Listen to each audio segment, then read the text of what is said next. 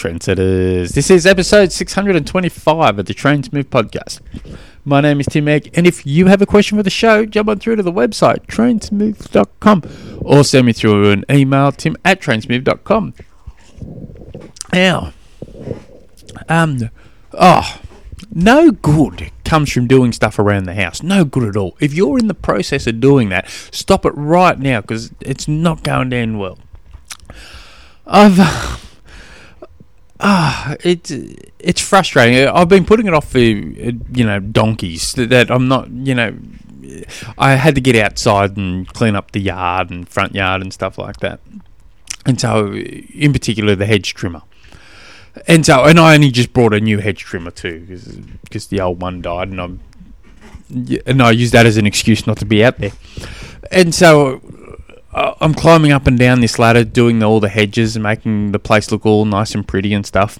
And, I, you know, ten, fifteen minutes into it, my Achilles goes again. I'm thinking, fair dinkum. You know, I've, I've just no luck at all. It's um, ten days of no pain or or discomfort or anything. And then this goes, ten, ten, fifteen minutes of climbing up and down a ladder. And so I, you know, storm inside. That's it, buddy. No good comes from this. I should have, should have got a gardener in, which, you know, I was never going to get a gardener in. I've, I can't, I can't bring myself to pay, uh, pay a man to do what I can easily do myself. Um, but uh, ten days. So anyway, I'm back to the physio tomorrow, and I'm going to jump up and down and complain to her. Anyway. Uh, today's question comes from Gregory, who uh, sent me through three hundred questions, and I'm slowly getting to them. Gregory writes, uh, Garmin keeps saying I am in an anaerobic shortage. Is that a concern for half half marathon training and marathon and triathlon training? I only do sprint distance, uh, but eventually want to move up to Olympic distance. Yeah, I would take a lot of what Garmin says um, with a grain of salt. In fact, I probably wouldn't even be looking, paying that much attention to it, um, if any. It, it, the amount of times I've coached athletes that have got an email to from them and they're saying, Garmin's telling me I'm peaking and, and I'm twelve weeks out from a race and stuff like that. And it, it, it's silly.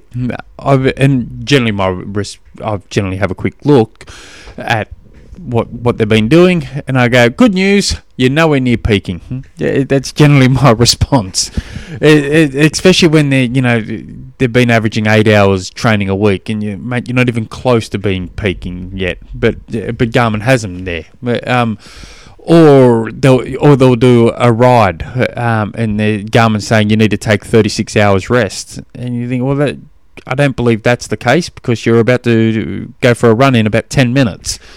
And it's how I wouldn't, I wouldn't be spending that much time focusing on what Garmin says. Now, having said all that, well, let let's say you're one hundred percent correct, then you, it definitely may be one hundred percent correct. Um, what are the demands of a half marathon, and what are the demands of that sprint distance, and eventually going up to the Olympic distance? How much time do you will you need to be anaerobic? Um, probably not a hell of a lot.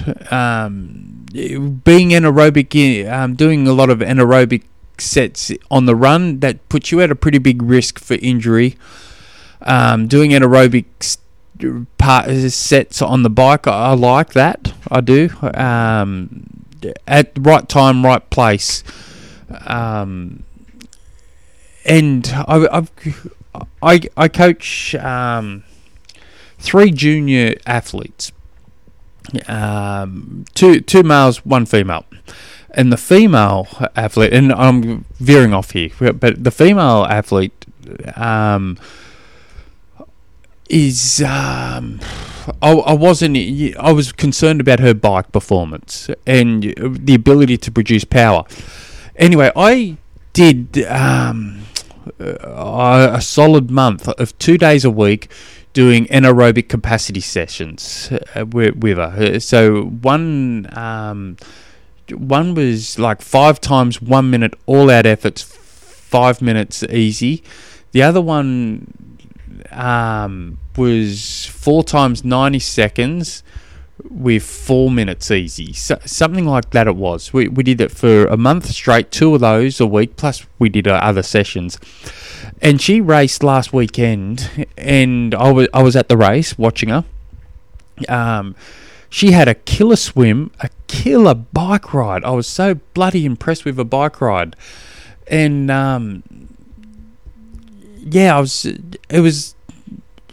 I don't give myself little pats on the back um, that often when it comes from, from coaching. I, I, I write the program and the athlete has to do it.